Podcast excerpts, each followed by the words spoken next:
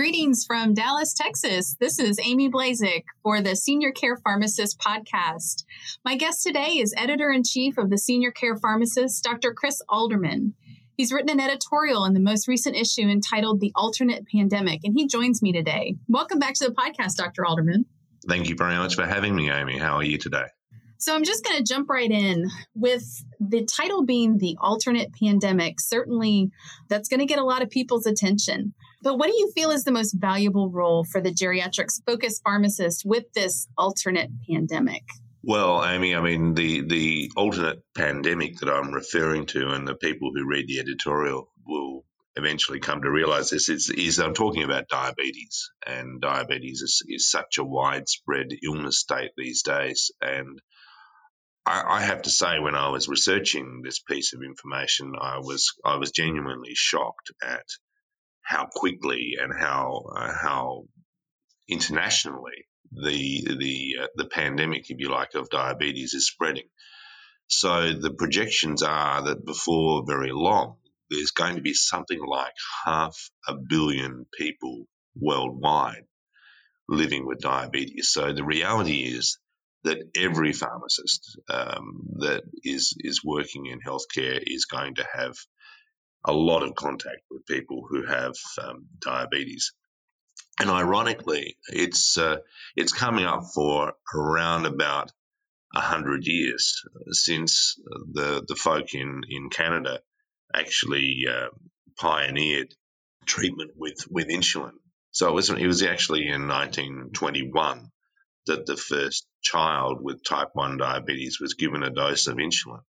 And I think you know, it's illustrative of how far we've come in that hundred years. That now, of course, instead of being effectively an incurable disease that that would kill children early, we're now able to give uh, people with type one diabetes or indeed type two diabetes insulin. So we every every pharmacist is going to have contact with people with diabetes and there are so many different roles the pharmacists can can play to to promote wellness, to prevent disease, to circumvent the important drug related problems that we see amongst people with, with diabetes. And so, what I'm hoping that the editorial and indeed the, the broader content of the of the edition that's coming will do is raise awareness of, of some of those roles to make people think about uh, what they can be doing to contribute to the care of people who are touched by diabetes in their everyday life. Absolutely. Um, I think it's it's definitely one of those one of those disease states that you can't walk into a nursing facility or any any venue of care where we're where we're treating older adults. Um, you simply you simply can't avoid it. So, how do you think pharmacists can best advocate for important changes to chronic care disease states and and and I would say within this context, especially you know diabetes?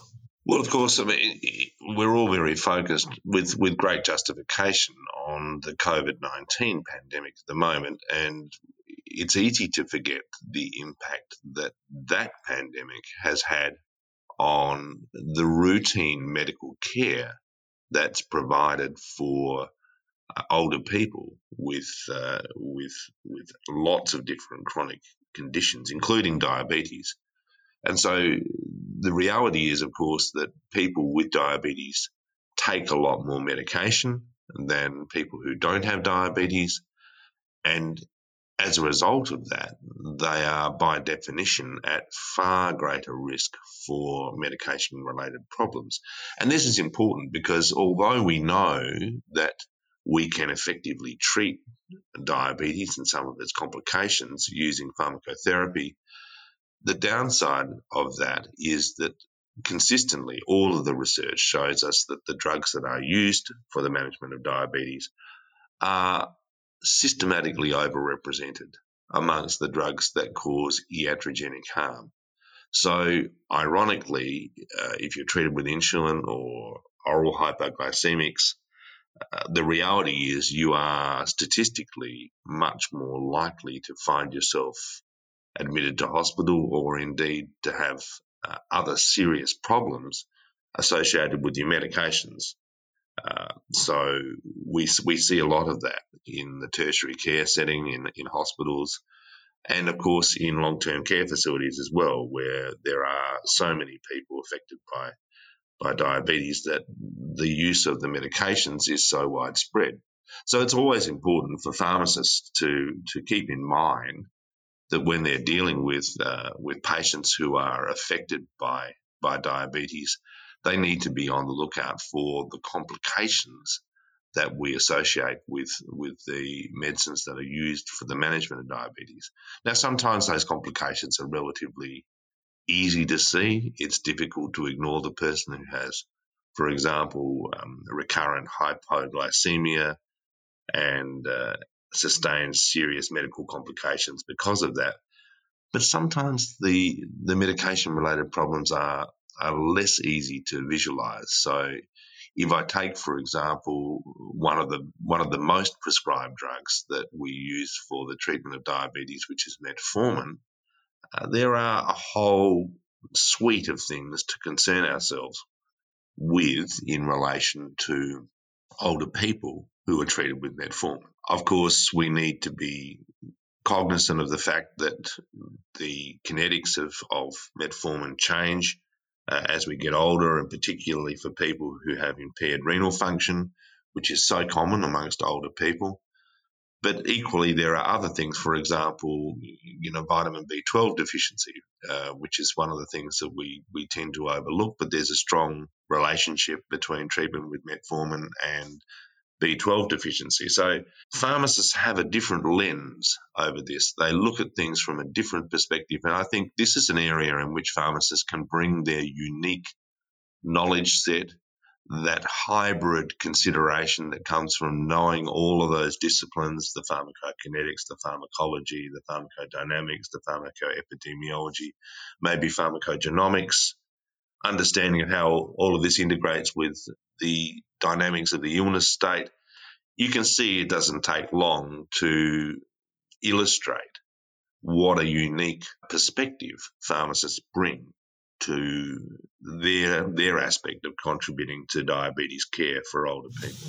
For sure, I think one of the one of the I would say the big areas that when when I go into a nursing facility with my students, one of the one of the big areas that we will tend to address is the use of sliding scale insulin. And so I think, you know, if if that has sort of brought anything to my attention, it's that there's a lot of over treatment and and what I like to to jokingly call unnecessary bloodletting because of the four times daily finger sticks on these on these frail elders. It's like what are, what exactly are we getting with all of these all of these finger sticks? Well it's interesting because i think also when when we get to the older years when we when we're dealing with older people who are in their seventh eighth and ninth decades of life we also need to start thinking about what our treatment objectives are and just how assertive we want to be with some disease states. So there's reasonable evidence now um, to say that if we overdo the enthusiasm with which we approach the management of diabetes for older people, we could indeed do almost as much harm as we do good. So perhaps, you know, it's a reasonable moment for an older person to consider how tight we'd like glycemic control to be and what are the downsides from having really tough, strict glycemic control. Certainly, yes, maybe you'll avoid some microvascular and, and macrovascular complications, but the question, of course, is you, know how relevant is that for a, for an older person relative to, to a younger person? So, if you're dealing with a person in their 40s, having strict, tight control of their glycemic um, profile delivers a benefit that can be realized over several decades. If you're dealing with a person whose life expectancy might reasonably be measured in, you know, in months, the question is how how assertive do you really want to be in the way you approach the management to their diabetes? And the same goes for things like their blood pressure. So we we need to constantly revisit and adjust our approach to the pharmacotherapy plans that we implement for older people. And this is a this is an area in which pharmacists can really be active and can have discussions with prescribers and nursing staff and and to pause and, and think carefully about what we're trying to achieve. Absolutely. Absolutely. So, looking more broadly at the upcoming issue, um, what do you think are some of the best pieces of advice readers can get from the journal this month? What are, what are some things that you, that you're looking forward to getting out there this month? Look, there's a couple of interesting pieces coming up. There's always a couple interesting pieces that are coming up. I'm very, I'm very happy with what I see coming through the, the journal right. content. But there's a couple of particularly interesting pieces for me. There's a bit of a focus in this particular edition about visits to the ED um, for particularly for older people. And I think this is something that we can lose sight on that one of the riskiest times in a person's life from a healthcare perspective is at interfaces of care.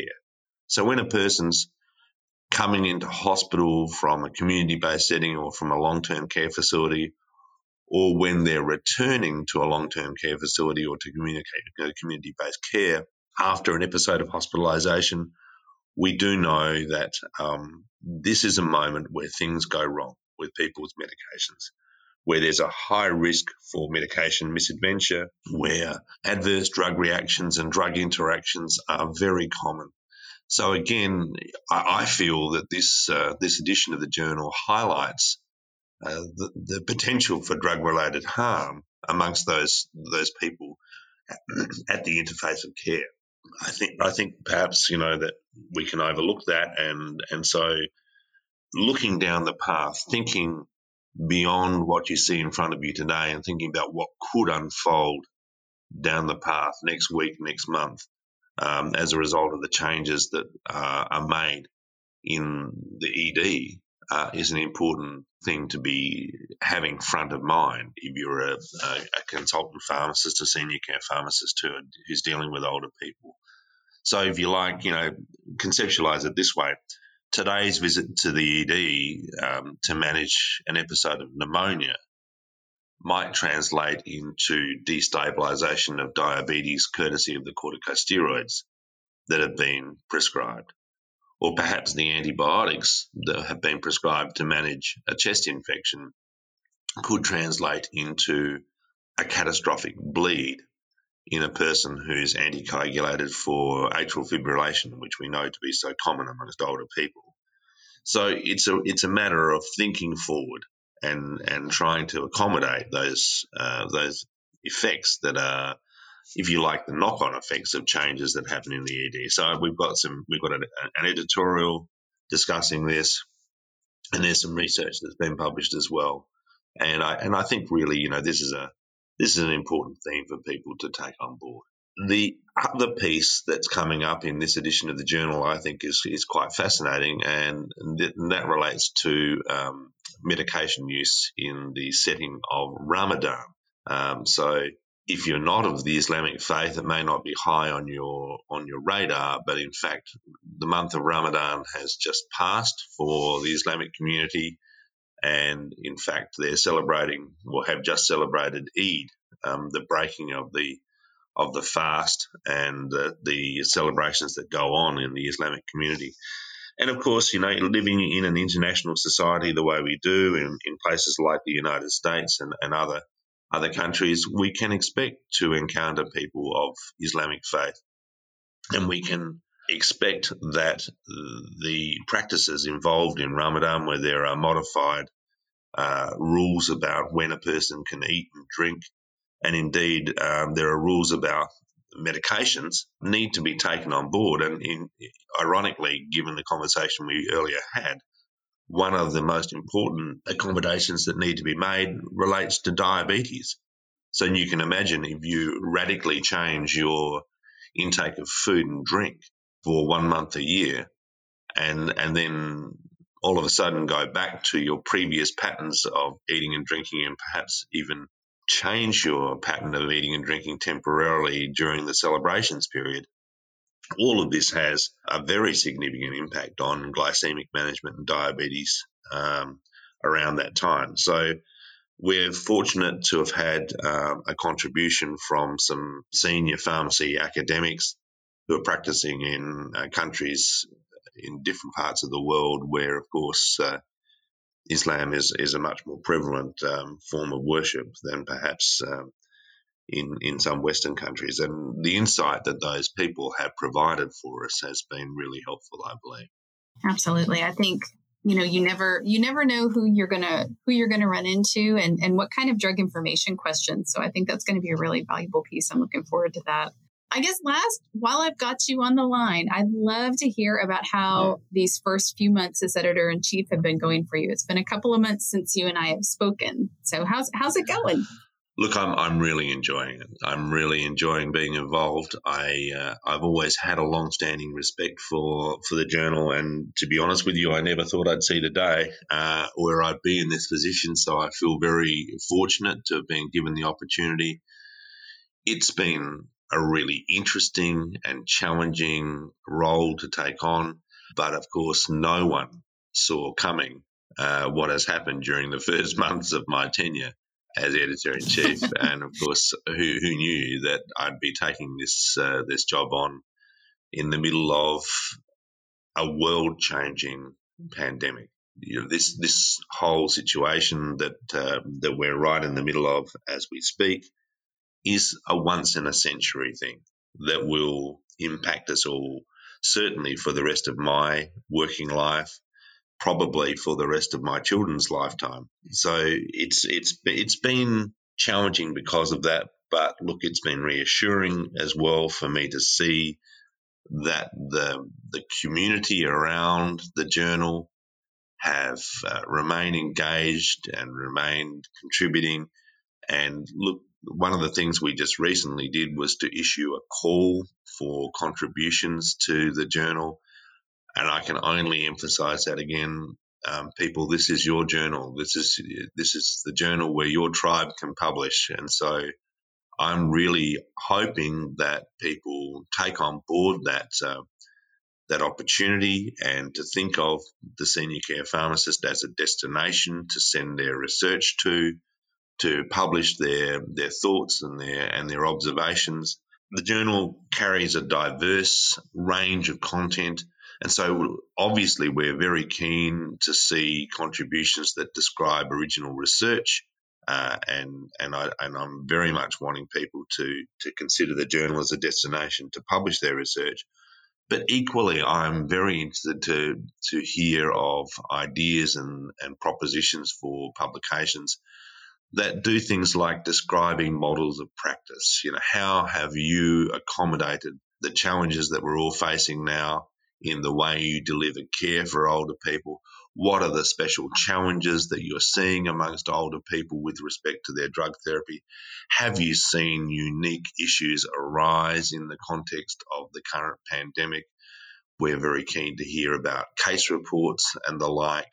Um, so there are lots of opportunities for the readership of the senior care pharmacist to get involved and to to publish. And I would say to people, put your toe in the water. If you've never published before, this is a great opportunity um, to to get out there and to uh, put your work in front of the world. So I'd like to sort of reinforce that notion. For sure. I it's funny. Um, anytime I hear a wacky case report or a student, you know, will say, "Oh, well, I wish I knew more about this." I'm like, "Let's write something." And I will say that I is your opportunity. My, yeah, yep, yep. And my my husband is a senior care pharmacist too. So anytime he talks about something wacky, I'm like, "Oh my gosh, you've got to publish that." oh, and he's like, well, "Well, you no, so many things have changed. So many yeah. things have changed, and you know, I mean, even just the way we interact with our patients now has has changed too. So you know, there are so many opportunities. Absolutely. Well, thank you so much for joining me from from Adelaide, South Australia. You're coming to us live from Wednesday morning. Here I am on Tuesday night. So So don't don't tell us how it how it turns out. I'm drinking my morning coffee and I'm enjoying it. Wonderful. Well, thank you again. So my guest was editor in chief of the Senior Care Pharmacist, Dr. Chris Alderman, and I'm Amie Blaszczyk. It's been my my joy to share this time with you, and we'll talk to you later. Thank you very much, Amie.